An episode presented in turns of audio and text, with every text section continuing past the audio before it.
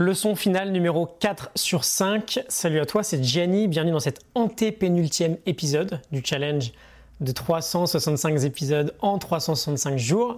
Si jamais tu as manqué euh, les précédents, je termine avec une petite série de 5 jours sur 5 grandes leçons que toute cette aventure m'a apportées. Ce sont les 5 leçons que je vais retenir en priorité, sur lesquelles je vais construire la suite de ma vie. Tu les as en description si jamais tu les as manquées. On a déjà parlé de l'engagement. L'engagement est un investissement. La deuxième, c'était la discipline, qui est un choix. Et hier, on a parlé de l'idée de la régularité pour devenir quelqu'un de fiable. Aujourd'hui, on va parler de clarté. Très honnêtement, je pense que c'est le mot que j'ai le plus prononcé de tous ces épisodes. La clarté sur qui on est, la clarté dans ce que l'on veut, la clarté dans nos objectifs. On va parler aujourd'hui de la clarté dans notre propre vision. Juste avant, un petit rappel, j'ai une promo en cours pour fêter la fin de ce challenge qui aura duré pile un an. Il y a environ 140 euros de réduction sur toutes les formations de mon catalogue. Je t'ai mis un lien en description si tu veux aller voir ça. Donc la clarté dans sa propre vision. Il y a un phénomène assez incroyable qui se passe lorsqu'on arrive à définir précisément qui on aimerait devenir ou ce qu'on voudrait accomplir dans nos prochaines années. J'ai ma petite explication sur le sujet, mais on va y venir. L'idée générale, quand on parle de clarté dans sa propre vision, c'est qu'on veut créer une tension entre notre nous actuel et notre nous du futur, notre nous qui réalisera cette vision-là. C'est aussi simple que ça.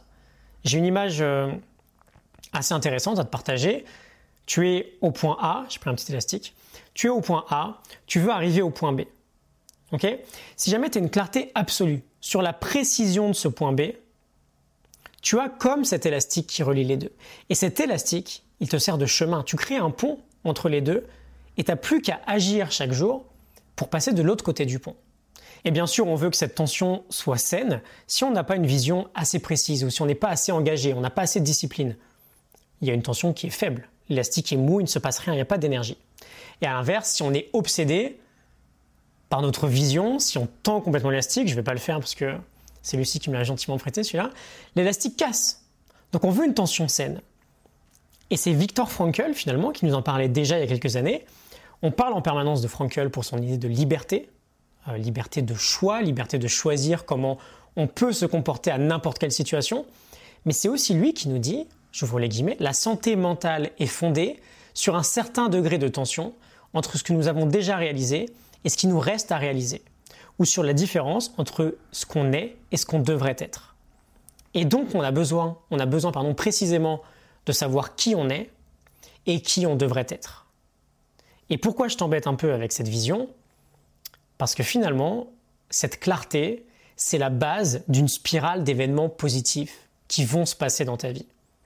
Et on ne parle pas de loi d'attraction ou de ce type de choses, c'est que je ne suis pas forcément fan de tout ça, j'ai rien contre évidemment, mais si tu as une clarté maximale sur là où tu veux aller, si tu arrives chaque jour à créer cette tension dont on a parlé, c'est-à-dire si tu arrives chaque jour à te rappeler cette vision-là, si tu es engagé, discipliné et régulier, les trois premières leçons, tu vas agir en fonction de cette vision.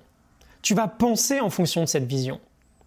Et donc inconsciemment, tu vas te projeter vers elle. Et même si ça paraît compliqué comme objectif, même si par exemple pour les autres ça paraît complètement impossible, mais toi tu vas commencer à croire que c'est possible. Et une fois que tu développes cette croyance-là que c'est possible, cette croyance qui vient de ta propre vision, tu as presque déjà gagné. Henry Ford nous dit cette phrase, j'en parle très souvent, que tu penses être capable ou ne pas être capable, dans les deux cas, tu as raison. Réfléchis à ça quelques instants. Tu penses être capable, tu as raison. Tu penses ne pas être capable, tu as raison. Et qu'on soit bien clair, penser être capable ne signifie pas à coup sûr que tu vas réussir. Mais en revanche, penser que tu ne seras pas capable signifie presque à coup sûr que tu vas échouer. Et je vais faire une nouvelle petite dédicace euh, à Cédric.